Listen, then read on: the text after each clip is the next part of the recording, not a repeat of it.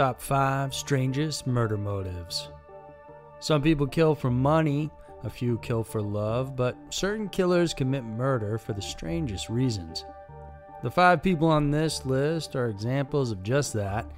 These are the top five strangest murder motives. Number 5. Richard Angelo. He wanted to play hero. Richard Angelo, a native Long Island New Yorker, always wanted to help people. Born to parents who worked in the educational sector, he graduated from high school in 1980 and took a two year nursing program at Farmingdale State College. He was known for being an honor student, but was described as someone who kept to himself. Angelo first worked as a registered nurse at the Nassau County Medical Center in East Meadow and eventually found himself working at the Good Samaritan Hospital. Once there, he was known as competent and well trained. His calm and responsible demeanor earned him the trust of doctors and co workers alike.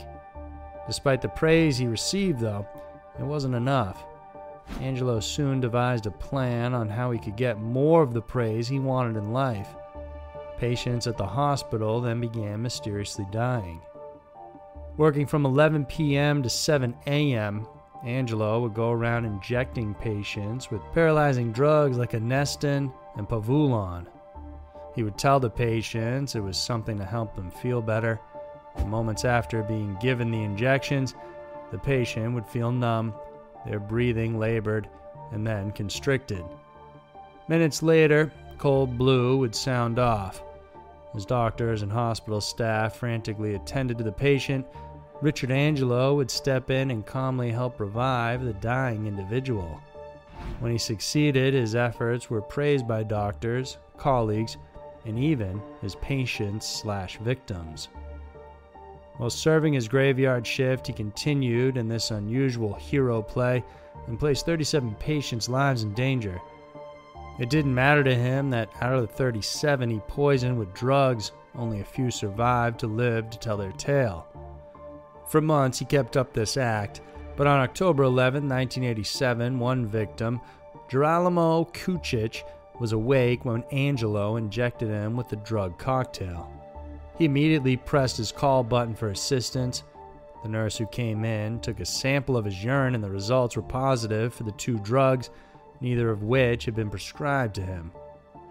Kucich also managed to provide a description of Angelo. The next day, police searched Angelo's locker and found vials of both drugs. He was arrested right away. Some of the bodies of those suspected to have been his victims were exhumed and all 10 of the dead patients proved positive for the drugs. Angelo was arrested and charged with several counts of second degree murder, homicide, and assault. He was found guilty and sentenced to 61 years to life. It's believed, all in all, he killed around 25 people in different places. His crimes were shocking enough, but his reason even more. When asked why he did it, he explained he had no confidence and felt inadequate. So he created situations where the patient would have a problem or some respiratory distress.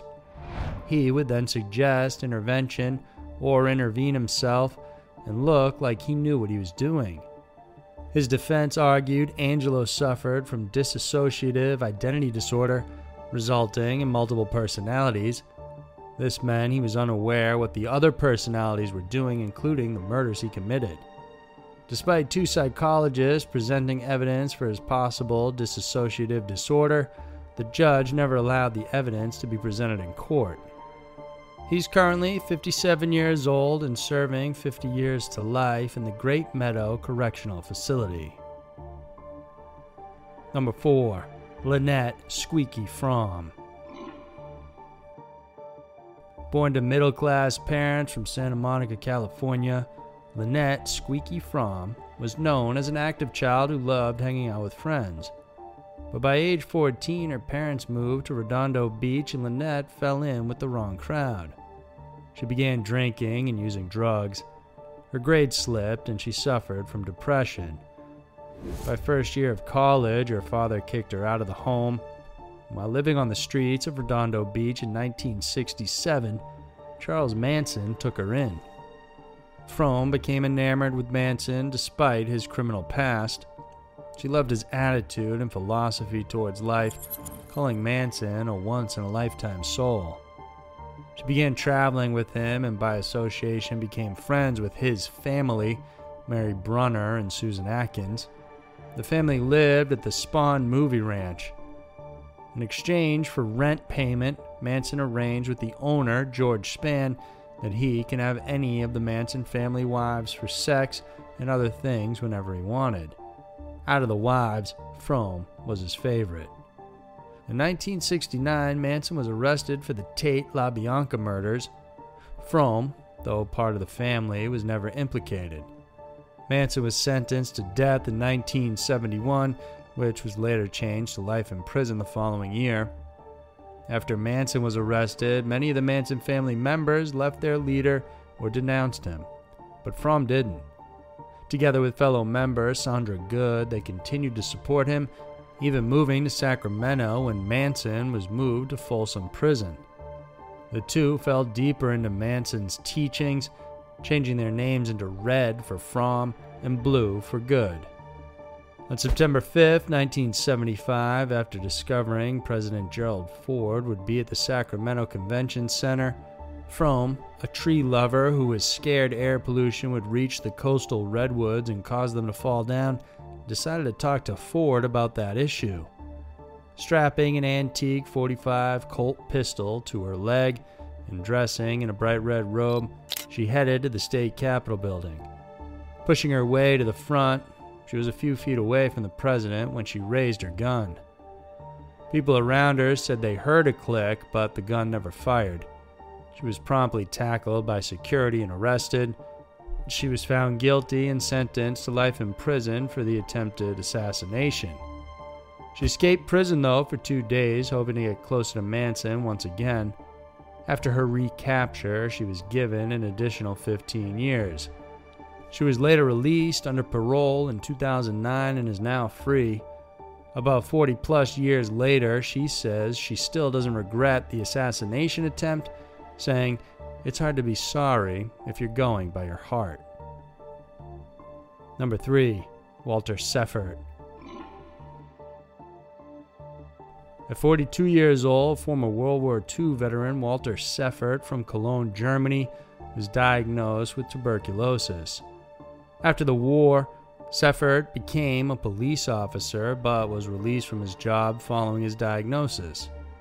This started his journey through government bureaucracy as he hoped to get a subsidized living.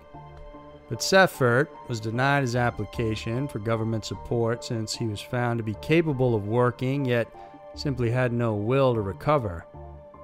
Aside from that pronouncement, the government doctors also said he was a paranoid schizophrenic. But they decided he posed no threat to society, even though he told his brother before he wanted to kidnap young girls and keep them as sex slaves. This was brought up, but nothing was done about it. The denial of government support was just the start. When Seffert married, he lost his young wife during childbirth and he blamed the doctors. He began entertaining vigilante justice and started making weapons. He created a flamethrower crafted from an insecticide sprayer. He also made a mace from a pump handle and a lance which was made from a broom tipped with a scraper. On June 11, 1964, he then headed to an elementary school. Several crossing guards saw him with the weapons, but thought he was a repairman and didn't stop him.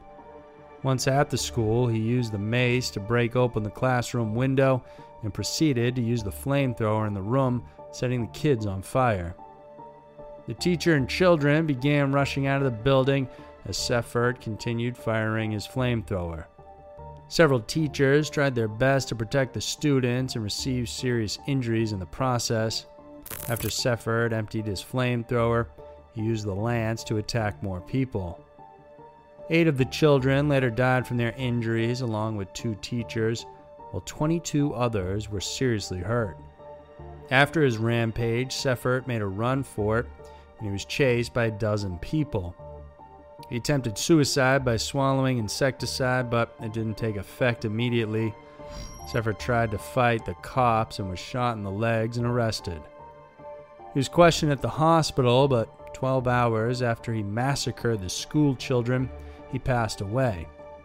All the victims were under 12 years old, and the two teachers were 24 and 62.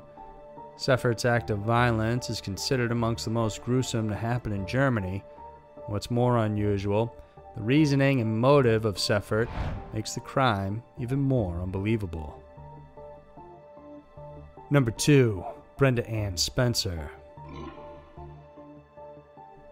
Brenda Ann Spencer was a freckled faced redhead teen. On January 29, 1979, it was a Monday at 8:30 a.m. when the bell at Grover Cleveland Elementary in San Carlos, California rang. The school was right in front of her home. As the children lined up to enter, they suddenly heard several pops. One by one, the kids started going down. It took several shots before anyone realized what was happening. Many children rushed inside while others were paralyzed in fear. The school principal, Burton Wragg, realized someone was using them as target practice from across the road and rushed outside to help the other students at the gate. He was shot in the shoulder and chest, later dying from his wounds. The next person that came out of the school was the custodian, Michael Searcher. He went outside with a blanket to help Wragg from bleeding out, but he became the next victim instead.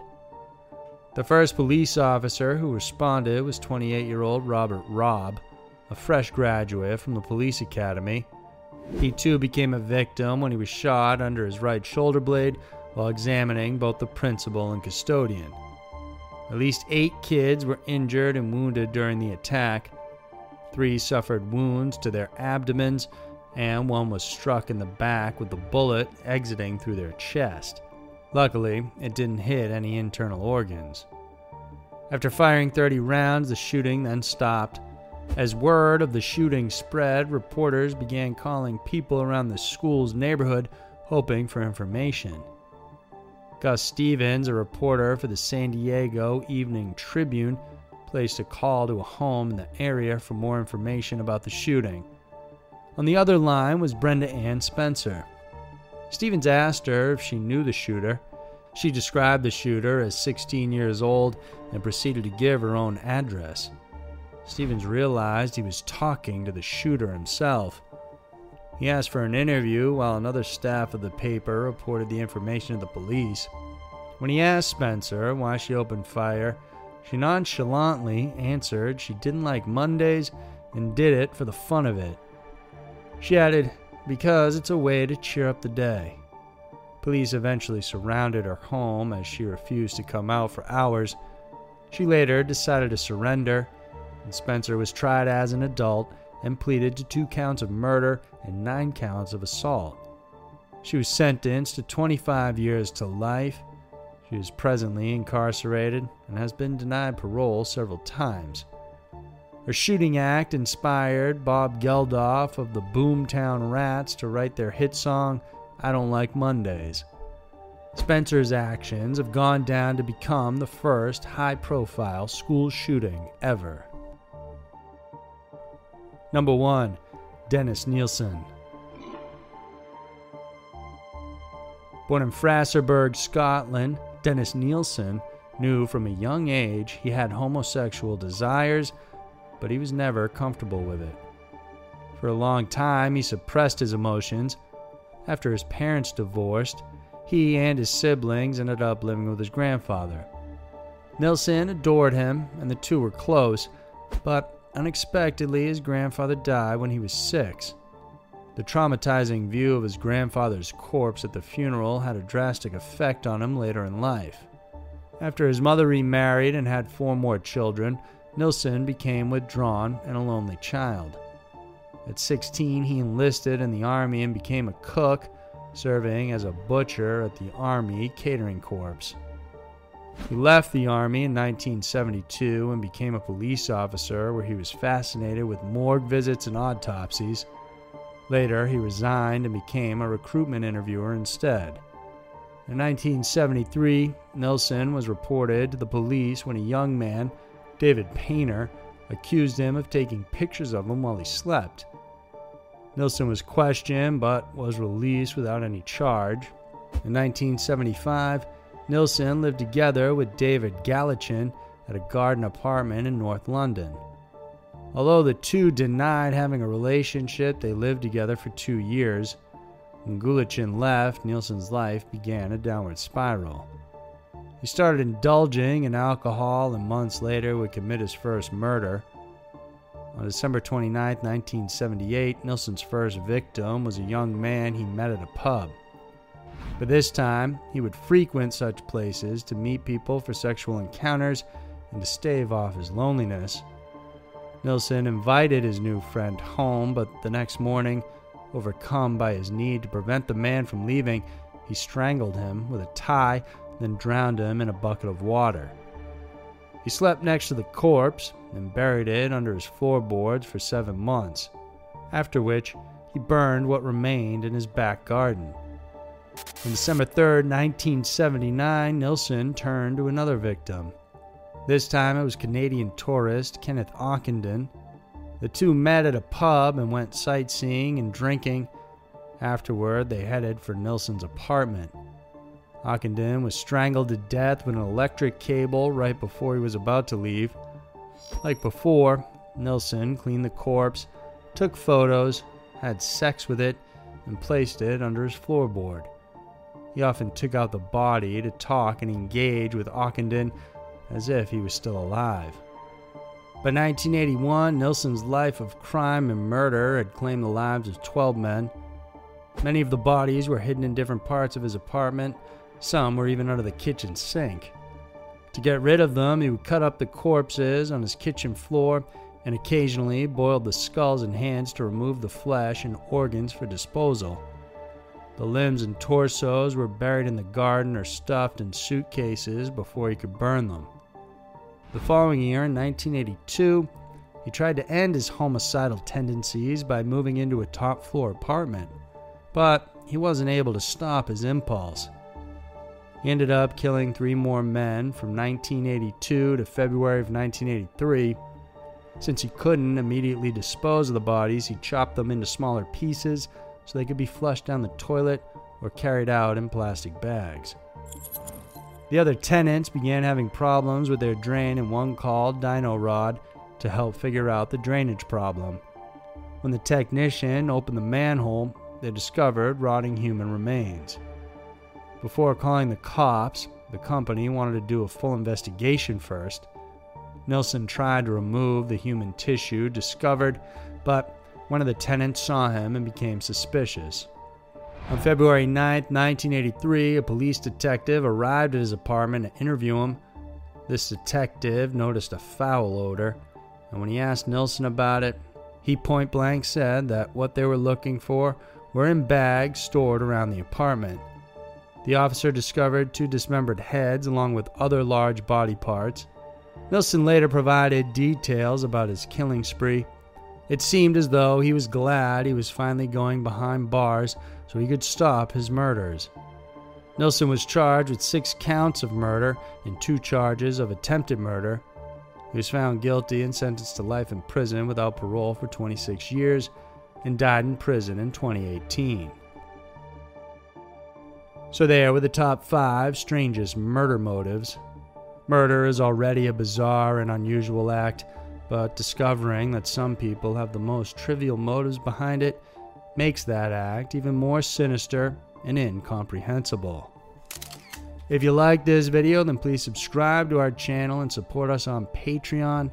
We have new videos coming out every Wednesday and Saturday that we know you'll want to check out. Thanks for tuning in, and we'll see you soon.